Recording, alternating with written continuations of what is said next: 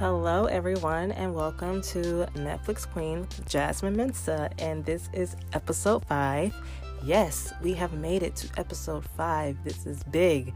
So, last week I told you guys to binge watch I Am Not Okay with This and The Politician because I was not quite sure which one I was gonna do this episode on. So, I decided to do it on I'm Not Okay with This. Um, we will be doing the politician, but we'll be doing it in a couple weeks with a very special guest, my friend Brian So, and it's gonna be so cool. I can't wait. So, before we get into this, I would like to say if you have not seen this show, please don't listen to this episode until you have, because if I don't tell everything, I will tell most of everything. So let's go ahead and jump into it. I first want to talk to you about just read a little bit about what the show is about. So, was a lot of abouts. But okay.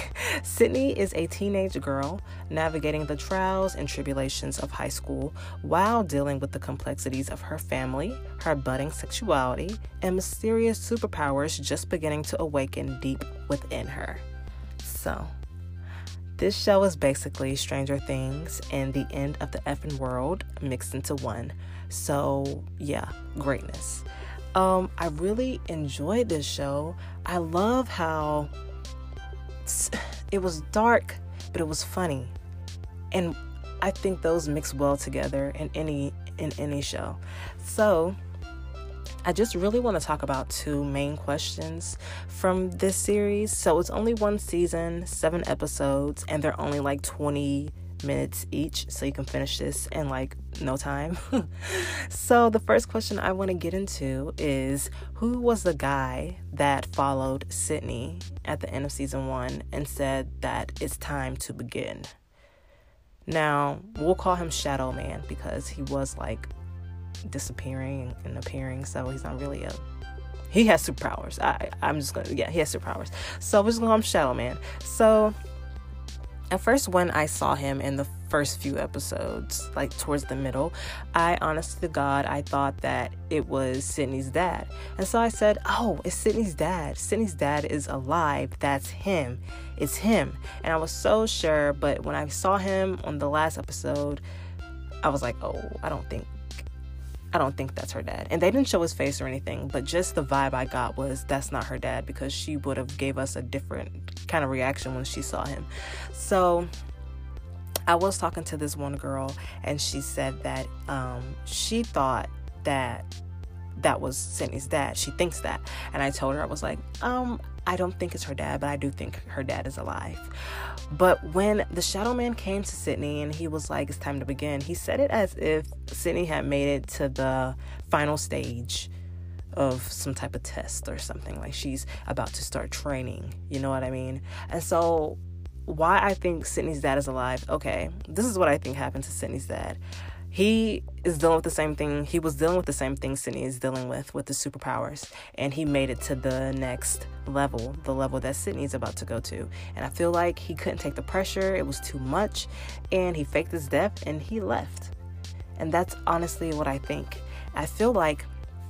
I also feel like Sydney's mom is not very truthful about everything. I feel like there are a ton of more secrets that are not being revealed yet. I feel like her mom knows more than she's dishing out. That's honestly what I feel. And the mom was the one that quote unquote found the dad dead in the basement.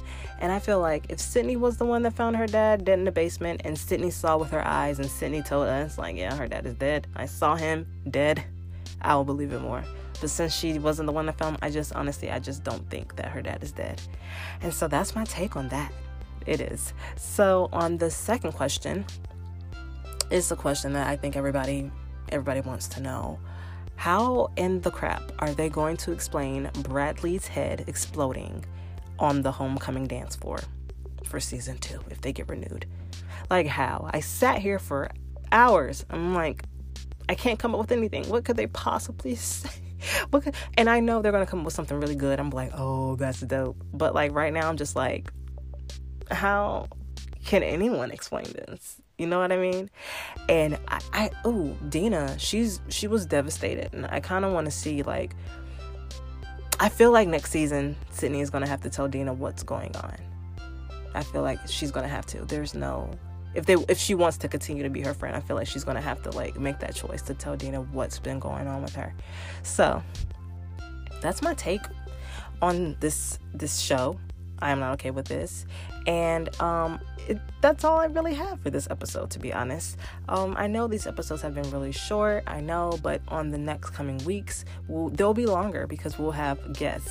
So next week, we'll have my cousin Quala. She'll be here to talk about Love is Blind, which is a great Netflix show. Very different from, from what I'm used to watching on Netflix. So you should definitely check it out, binge it. Really cool. And then the following week, we'll have my friends Samantha Bartz and Janiyah Bailey here to talk about season three of Stranger Things. And the following week or the week after, we'll have my friend Brian So here to talk to us about The Politician. So, a lot of exciting things going on. Um, just go ahead and binge Love is Blind. You will not regret it. And if you guys enjoyed this episode, please leave me a review, five stars if you like. And um, you can follow us on Instagram at Netflix Queen Pod. I'll follow you back. And yeah, thank you for listening, and I will see you guys next week. Bye bye.